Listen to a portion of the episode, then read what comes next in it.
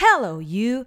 This is Anna Guerra, your host, and you're listening to the audio version of my Medium article Your Instagram Stories Probably Suck.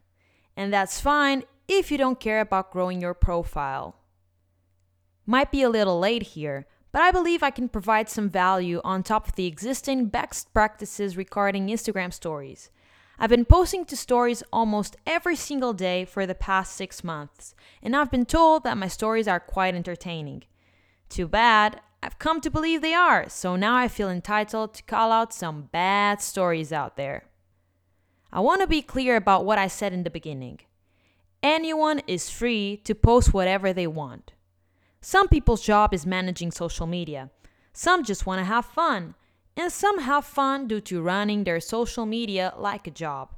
With that said, here are my 5 tips and tricks to ace this platform. 1. Use all stories features. People debate all the time about social media algorithms. One thing is for sure Instagram wants you using their features as much as possible because they want to keep you in the platform as much as possible. It's very obvious why some of these features drastically improve either number of viewers or engagement. Users can search stories by location, hashtags, therefore, it's easier for others to find you. Mentions trigger a notification to that user's DMs. On the other hand, polls and questions make it more likely that your fans interact with your content because they don't have to leave the stories section to do so. Something tells me the more features you add to your story, the richer the story is by Instagram standards, thus being better ranked in the algorithm. This one might be a long shot. 2. Think about the story. Well, it is called Instagram Stories, isn't it? I like to think about stories as movie scenes. The first scene probably doesn't tell you much alone, but neither does the last scene without all the scenes that came before it.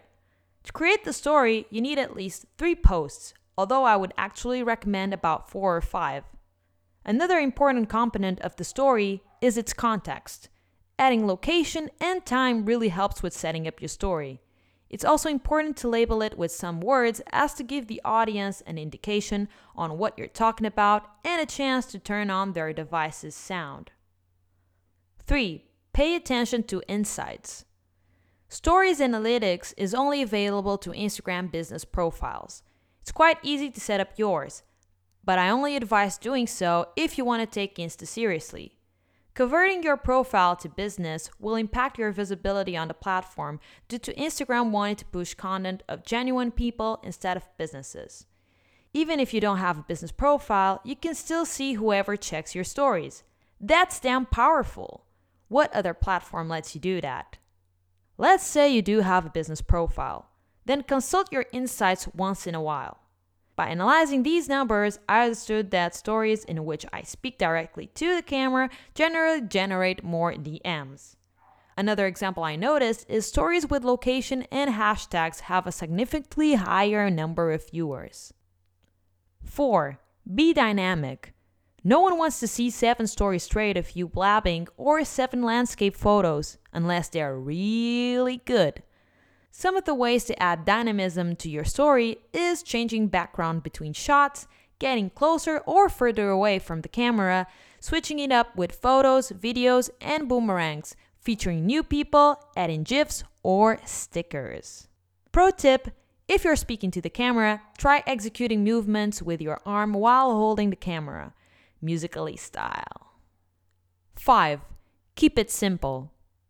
People only have about 10 seconds to see a story. Don't overload them with too much information. Don't put location, time, temperature, GIFs, and a phrase all in the same story. Try to focus on two or three specific features at a time. I hate it when I have to click left to see a story twice because I didn't get everything the first time. I bet you don't do that for everyone either. Pro tip it flows very naturally if you add a photo and then in the next story repeat the same photo now with a label. This lets people take in the visuals first and then the text. Is Instagram Stories a crucial part of your online strategy? Any advice to share of your own? Clap your heart out if you like the article. You can subscribe to my podcast on Spotify, Apple Podcasts, Google Podcasts, Google Play, Stitcher, Overcast, and on Anchor. I'm also on Twitter and Instagram at Anna R.L. Thanks for listening, and I'll see you on the next episode. Bye!